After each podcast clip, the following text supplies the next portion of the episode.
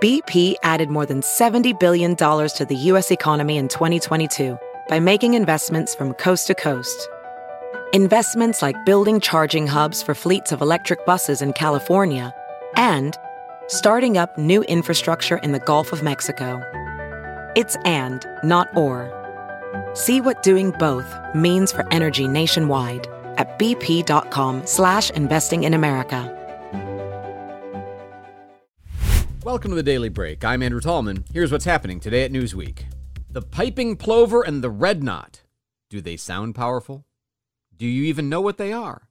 Do they sound like enough to thwart an international quadrillionaire, whatever the number is for Elon Musk, $250 billion in net worth, and his rapidly expanding company SpaceX? Well, that's the question, because SpaceX is trying to expand their rocket testing site in South Texas, but that expansion is on hold after the National Fish and Wildlife Service has said, whoa, we are concerned about the heat, the noise, the habitat disruption, and all of the impact that would have on, you guessed it, the piping plover and the red knot, two coastal bird species, as well as some wild cats, but I think we can all acknowledge that if it only hurts the cats, nobody really cares. No hate mail, please, but you know it's true. But the birds you see, apparently increased activity by SpaceX at their southern Texas facility has been linked to a decrease in the piping plover population, and their proposed expansion would roughly cut in half the 900 acres of habitat for the sparrow-sized bird. Moreover, the wintering piper plover population, say that again, I'm not going to, has decreased by more than half between 2018 and 2021, and they're not totally sure whether it's related to SpaceX, but it seems a little bit coincidental, and that's what they're looking at. Now, the SpaceX launch site expansion would include a solar farm, more launch pads, a power plant, and several other infrastructure upgrades necessary for launching the Starship Super Heavy Rocket, which is going to be about 400 feet tall and 30 feet in diameter, and it's a key element of Elon Musk's ambitions to make travel to the moon and Mars more feasible. But those pesky birds, and apparently the cats, are, at least for now, standing in the way. So the final environmental assessment of SpaceX's proposal is supposed to come out from the FAA on May 31st. If it delays much longer than that, Musk says, I don't know, man. I think we'll move to Florida. And on behalf of Florida, we'll take it. There's plenty of room at Canaveral for you, man. For just a moment, let's take a look at the sun without actually looking at the sun, because as I've told you before, we're in a fairly intense solar activity period right now. We've got a lot of sunspots, a lot of solar flares. It's kind of something we're paying attention to. Well, as we're watching all of that, again, don't look directly at it. You know, you've got to trust the scientists here. And remember, in order to understand sunspots and solar flares, you've got to think about the evaluative criteria. They talk about them being A, B, C, M, and X. It's kind of like the Richter scale, where each letter is subdivided into 10 smaller categories, and A's are 10 times B's, and C's are therefore 100 times A's. So obviously, X's are fairly strong. You know, the high end of the list. Not quite planet killer, but, you know, you could have, like, total blackouts of everything on the Earth for radio frequencies and so forth. So we're watching the sun. We've got some activity. We're paying attention to these sunspot areas. And then all of a sudden, out of nowhere, anywhere that we can see, we get an X-class solar flare on Tuesday morning. That's the strongest one. That's the one we're concerned about. And we don't know where it came from, because it came from a part of the sun we can't see. As the sun turned, we discovered, oh, look, there it is.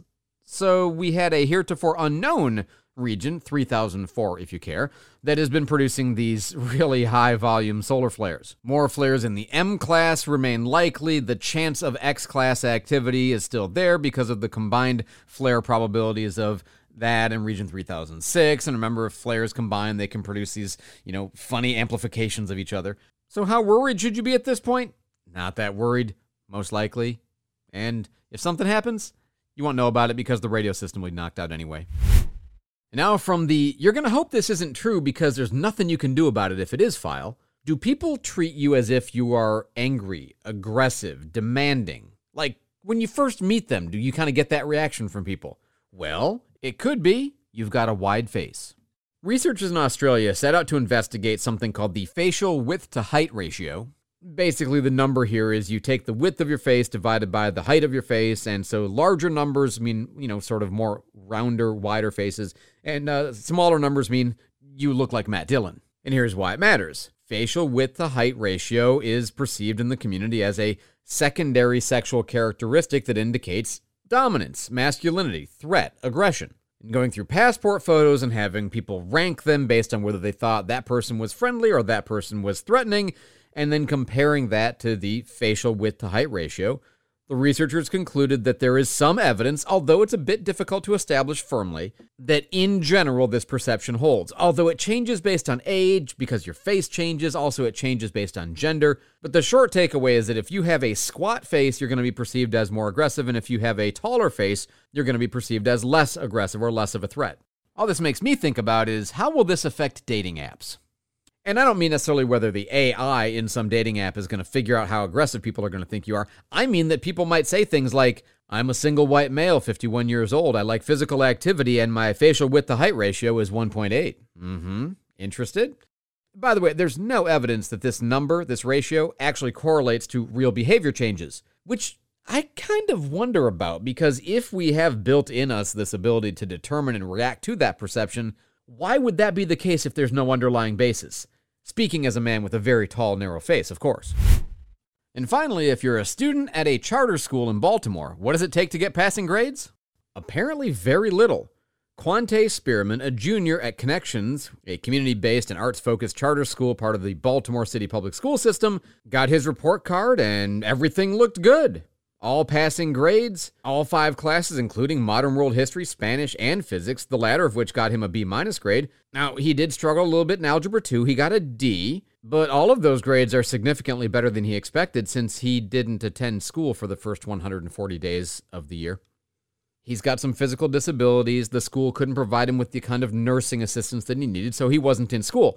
But that did not stop his teachers, that he's never met and whose names he does not know, from giving him passing grades for classes that he has never attended, including, and perhaps this is the worst part of it all, the Algebra 2 D grade teacher wrote, "He's a pleasure to teach, and the quality of his work is improving."